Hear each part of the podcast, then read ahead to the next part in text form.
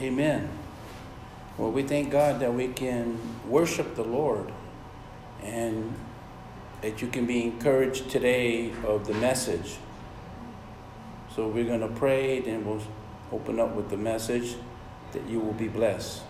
Father, we just thank you for your blessed morning, afternoon. May we just glorify and thank your name for your goodness of waking us up this morning to see another day, that you'll continue to guide us in this hour. May your people just hear the word, that they'll be blessed to receive it, and we just thank you in Jesus' name. Amen. So, this is a new month, the month of November. And the theme for this month is Who is in control? The theme for the month of November is Who is in control? And today's message is Carnal versus the Spirit. Carnal versus the Spirit. And we're going to open up in the book of Galatians chapter 5, verse 17. For the flesh lust against the spirit, and the spirit against the flesh. And these are contrary to one to the other, so that ye cannot do the things that you would. In verse 17, it's talking about the sinful nature of human and how they think versus the Holy Spirit that liveth in us. So it's telling us how the old nature has a sinful way and the evil way to desire. But God tells us to walk in the Spirit. Here's a question for you to answer quietly What rises up, your ways or God's ways? So, I'm going to give you scenarios and you kind of, you know, answer it quietly. What tends to rise up, you or God's Spirit in you? The first one would be argument. Do God reign in you during the time of argument or heated battle of your uh, between two people? How about your boss giving you a hard time? How about you're the boss and you and how you treat your people, your employees? How about when a man sees a woman or a woman sees a man? How about ethical practice, but you're using shortcuts? How about believers among each other if they have indifferences? How does that turn out? How hard is it being truthful? So, the question was presented earlier Does the God reign in you, or is it yourself that reigns in you? Who is in control, yourself or the Spirit of God? Now, Romans 8 4 through 8 is going to be our main context. Romans 8, chapter 8, verse 4 through 8, starting with verse 4 the righteous of the law might be fulfilled us who walk not after the flesh, but after the Spirit. Verse 5 For they that are after the flesh do mind of the things of the flesh, but they are after the Spirit are the things of the Spirit. Verse 6 For to be carnal minded is death but to be spiritual minded is life and peace. Verse 7 Because the carnal mind is enmity against God, For it is not subject to the law of God, but neither indeed can be. In the last verse, verse 8. So then that they are in the flesh cannot please God. So let's go back to verse 4 and we'll break this down.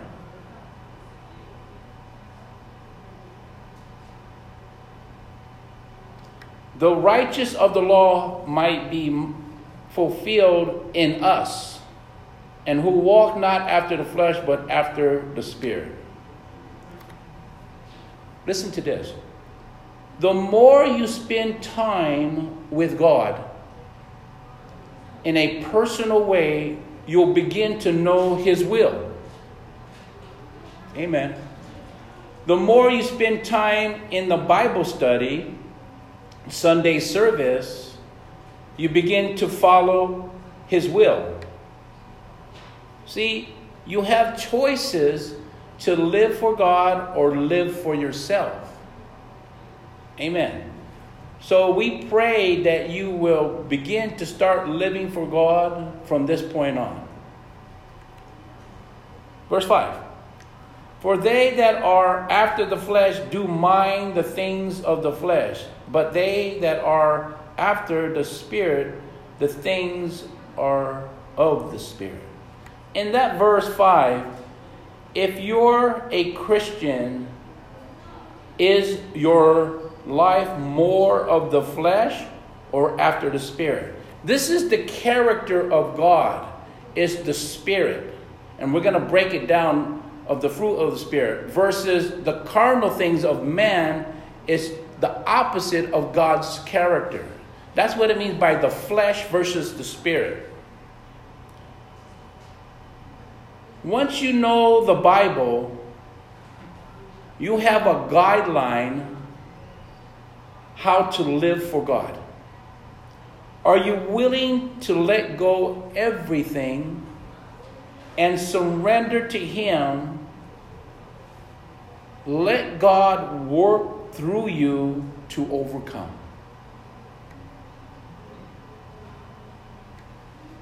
Verse 6 For to be carnally minded is death, but to be spiritually minded is life and peace.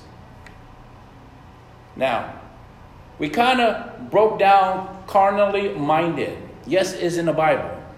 Fleshly is not in the Bible, but it's another way to describe the carnal things of the Bible, of people, how they conduct themselves. So that's in there. Carnally minded.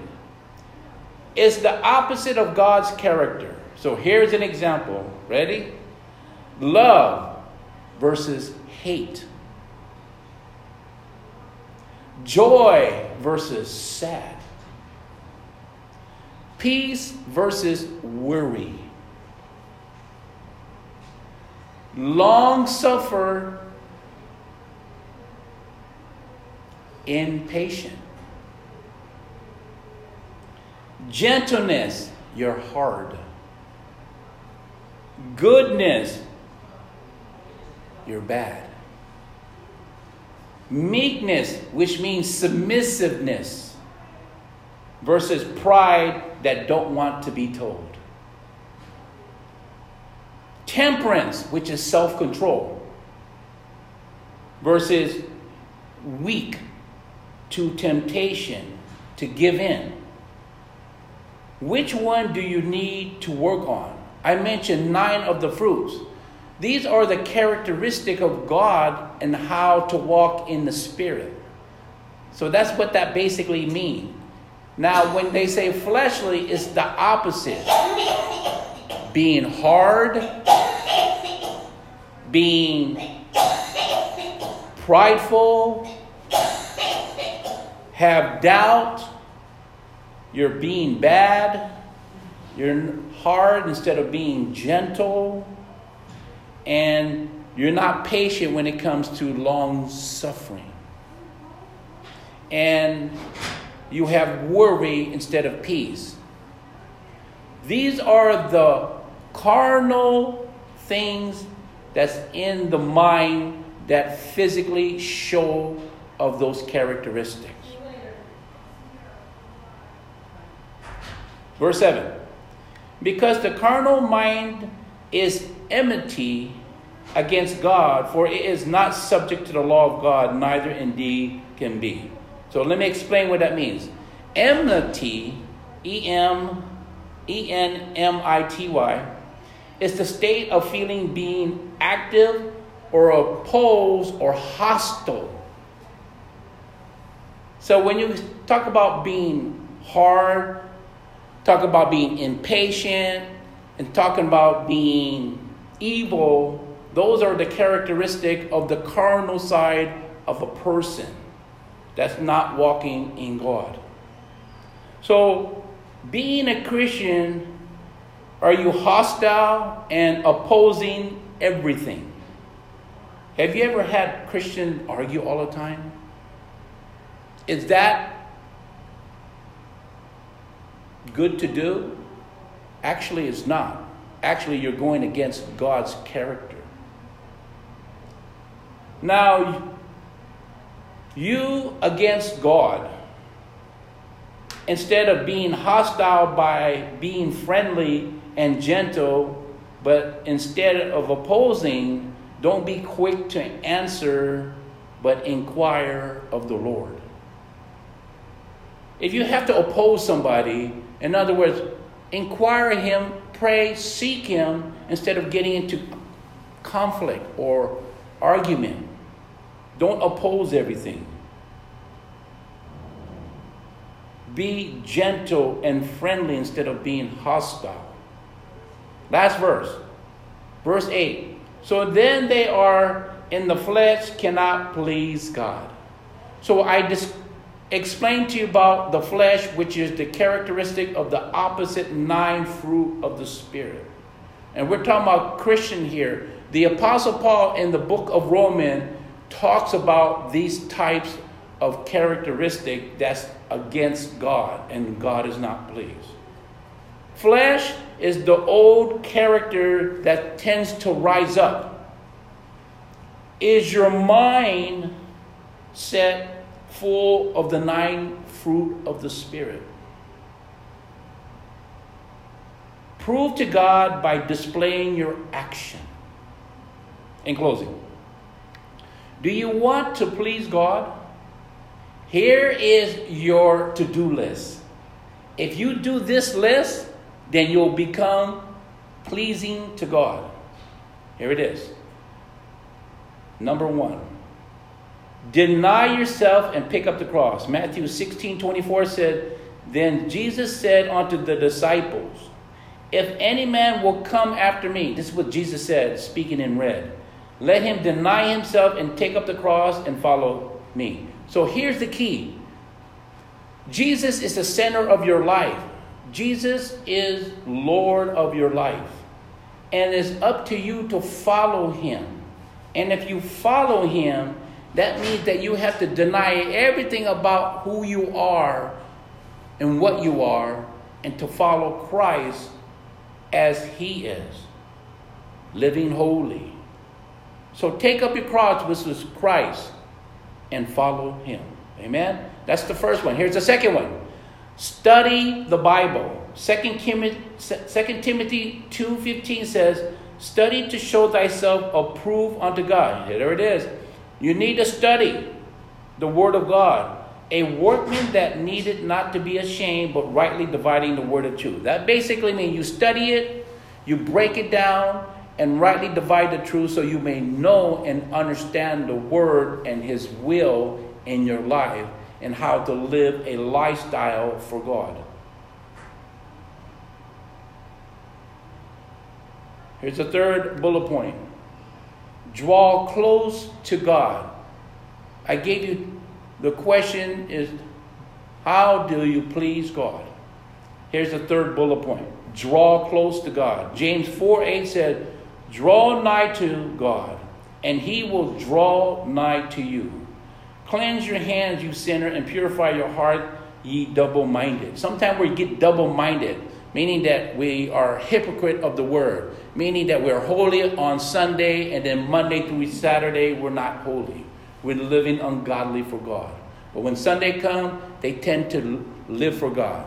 but the other six days they're living loose as a goose.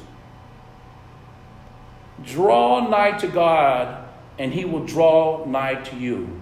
That's a condition for you to meet Him halfway. If imagine a tennis court, and the tennis court has a net right in between the middle.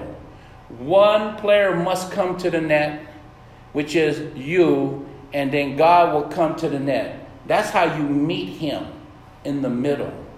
That's why it's conditional. That's why it's called personal relationship with God. If you want to draw near, then do your part by spending time in His Word and praying and glorifying, just like how we worship this morning. And that's how you begin to please God. And here's the last bullet point how to please God. Ex- execute what you learn.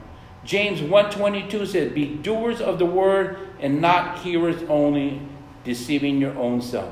See, on Sunday they hear the word, but when Monday come, they forget the word. So how important is it to hear the word and then follow the word? I'll give you an example. If you want to be rich in 7 years to become a millionaire, there's a formula.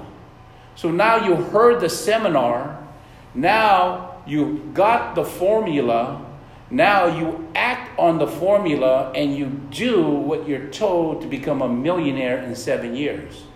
See, that's doing it in order to become wealthy. So, why is it the, any different from God? So, basically, in God, God's asking you to what you learn in the Bible is to do what the Bible says. Amen. Please God, but deny your ways for His ways. Read and study the Bible daily.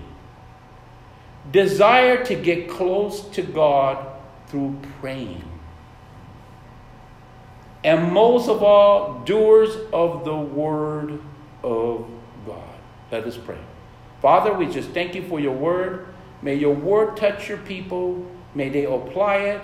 May they fear you like never before.